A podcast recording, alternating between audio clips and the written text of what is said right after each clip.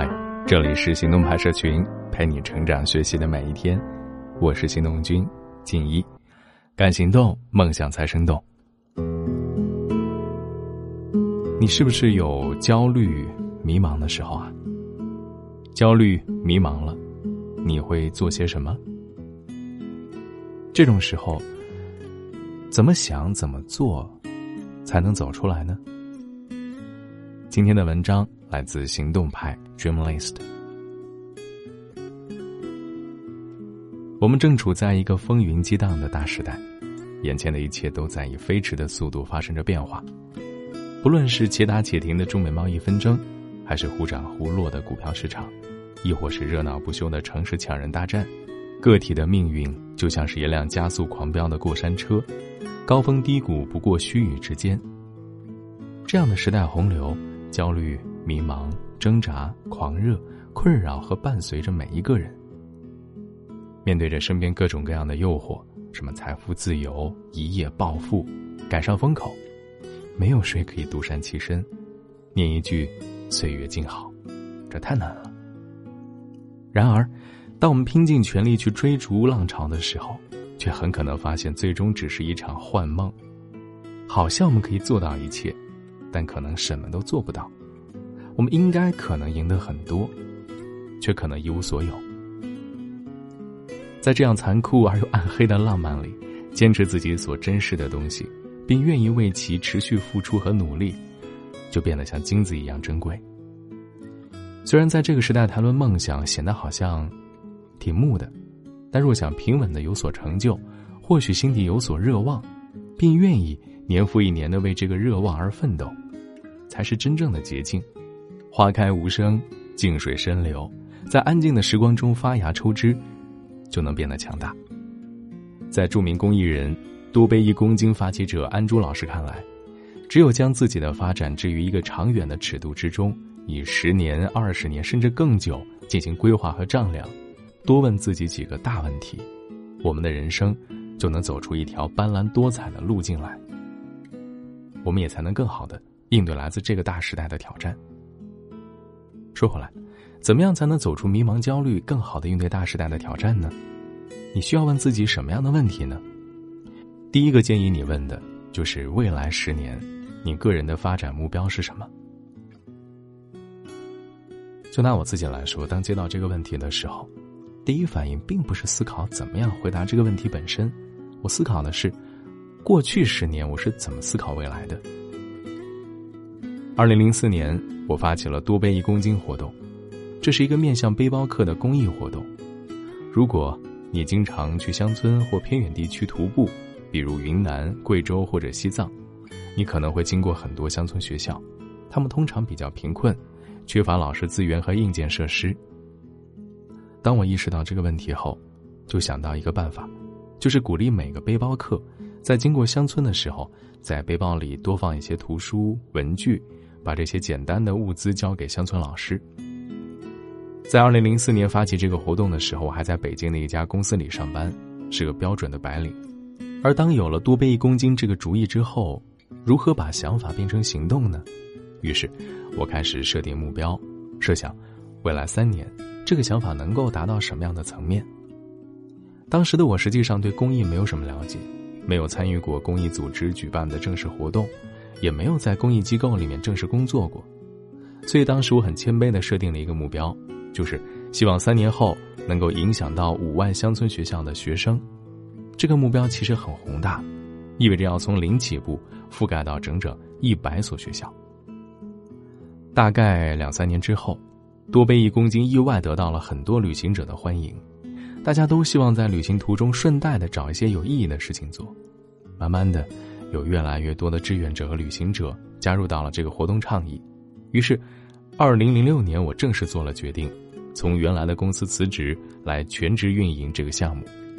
那个时候我想，既然我兼职的时候已经能够做成这么多事儿，那么之后可以做得更好。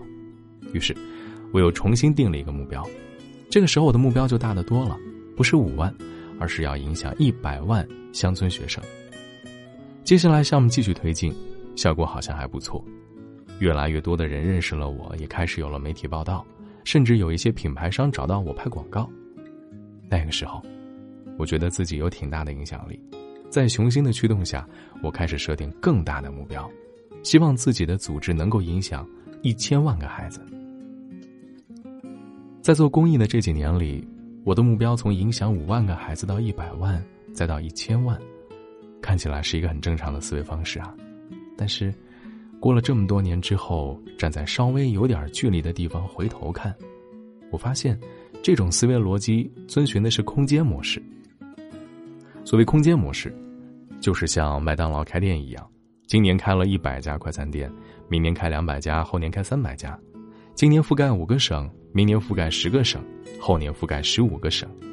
空间模式关注的是我们能够覆盖多大的地理范围，影响到多少人等等这样的问题。那既然有空间模式，那就应该存在另外一种对应的时间模式。时间模式思考的是我做的东西能够延续多久。举个例子，一说到微信公众号文章，大伙儿下意识可能想到的是哪一篇刷爆了朋友圈，哪一篇阅读量达到了十万加，这是新媒体时代的关注点，也是很多人目前运营公众号的动机。但是，我们可以用另外一种模式来思考写作这件事儿，在写每篇文章之前，多问自己一个问题：为什么要写这篇文章？这个问题问着简单，但是很难回答。对我来说，其实我很难判断自己的想法是不是真的有写下来的价值。但这样的思考，至少带给我两个好处。第一个好处呢，是我少写了很多篇文章。我经常会有写作冲动，但是当缓了一会儿，反省这个冲动之后，会发现这些冲动有时候只是无病呻吟，有时候。我们只是试图去解释一些已经存在的观念、理论和事物，而把这些写出来，其实并不能产生新的价值。第二个好处是，它能够改变我对文章内容的定义。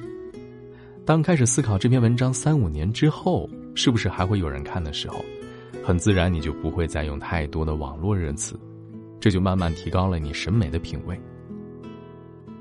文学家木心年轻的时候写作能力非常好。十四岁就开始写诗，然后频繁的去投稿，希望获得人们的认可。投了五六次稿之后，突然有一件事改变了他的行为。有一次他补签的时候抽到了一首诗，这首诗写道：“小鸟欲高飞，虽飞亦不远，飞官气力微，毛羽未丰满。”木心是个天才，看到这首诗之后恍然大悟，说：“原来老天在挖苦我。”我现在还没有这个财力和才气写出一些有价值的作品，所以老天用这首诗来提醒我呀。于是，他不再急着去投稿，转而花更多精力去念书，去做更多的积累了。对于迷茫的人来讲，可能闹不清楚自己想要什么，那如何找到你想做的事儿？说的再大一些，如何找到你的人生梦想呢？不知道你的答案是什么？我发现自己的答案是，做出一些二十年后还能稍微用得着的产品。找到未来的梦想，一个方法是专注未来十年不变的事物，另一个方法是问出大问题。第一个方法来自亚马逊的创始人杰夫贝佐斯，关注未来十年不变的事儿。他的思维方式跟我们常规的思维方式不太一样，甚至是相反的。当想到创业，我们总是喜欢讨论未来科技、人口趋势、消费习惯怎么变化等等，然后根据变化去预判趋势，根据趋势来做准备。但是贝佐斯说，亚马逊只需要关注一件事：人们永远喜欢买到便宜的东西，喜欢有选择空间，喜欢东西能最快速的送到自己手上。基于人性中这些永远不变的事儿，亚马逊来构建企业的战略。这种战略会更有持续性。另外一个找梦想的方法是问出大问题。这个灵感来自爱因斯坦。爱因斯坦最厉害的地方就是他能够提出大问题。如果我们以光的速度和光一起旅行，会发生什么呢？这个问题带来的结果是他发现了相对论。发现没有？这些大问题有着什么样的特点？它们往往是困难甚至极端的。在极端的假设中。才能有真正有价值的发现，让我们在更深层面去思考这个问题的解决方案。因为我们往往只看到表层，看到可能只是一些行为习惯和表象，只有再往深处走，才能意识到整个社会关系和结构的问题。你人生的大问题是什么呢？这样思考之后，我也找到了自己的大问题，就是如何让孩子学习和体验到今天一百倍的知识呢？只有去考虑更长期的大问题，你的思考才会穿越时间的限制。才有可能到达二十年之后，而这种大问题也让我从更深层次去理解，教育可以在什么程度，在哪些层面做一些创新和变革，这些思考能够指引我去做一些具有长期价值的事儿。最后，我还发现一点，虽然我们一生中会遇到很多不同的问题，但是真正能够影响我们的，是极少数几个大问题。正是这些大问题，带给我生命的滋养。好了，今天的文章就先到这儿了。你可以关注微信公众号“行动派大学”，还有更多干货，在那儿等着你。姑娘，你不要怕回头看那些不堪的过往，我懂，也许曾经有一千个不眠的晚上。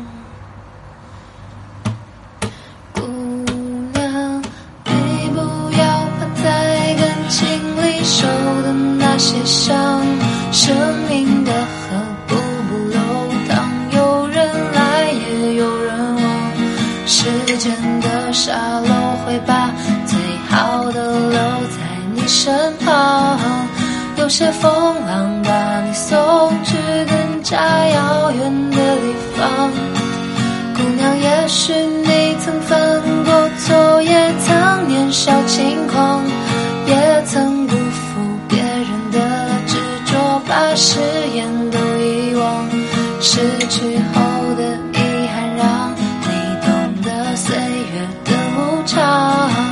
感谢每个出现过的人，成就你的模样。每个人终其一生都在找最初的梦想，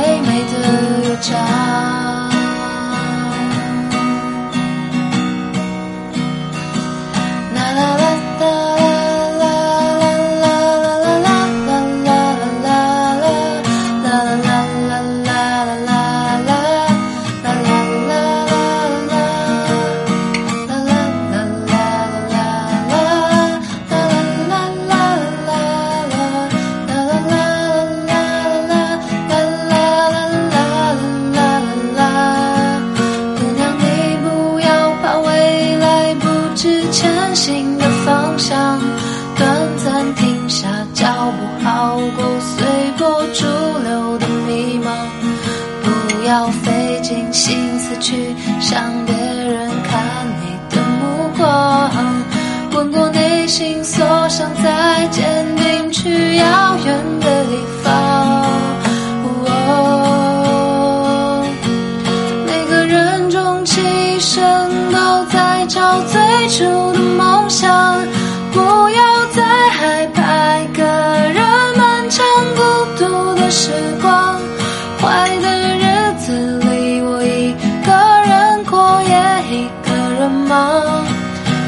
希望就算旅途颠沛流离又怎样每个人终其一生都在找最终的梦想不要再害怕一个人漫长孤独的时光好的故事里我一个人写也一个人唱总有一天他们会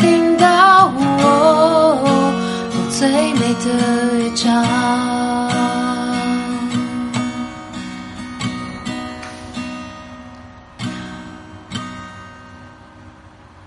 姑娘，你不要怕回头看那些不堪的过往。我懂，也许曾经有一千个不眠的晚上，所有起伏跌宕的我不需要谁来讲。你知道，只有你始终足够坚强。能走过这时光。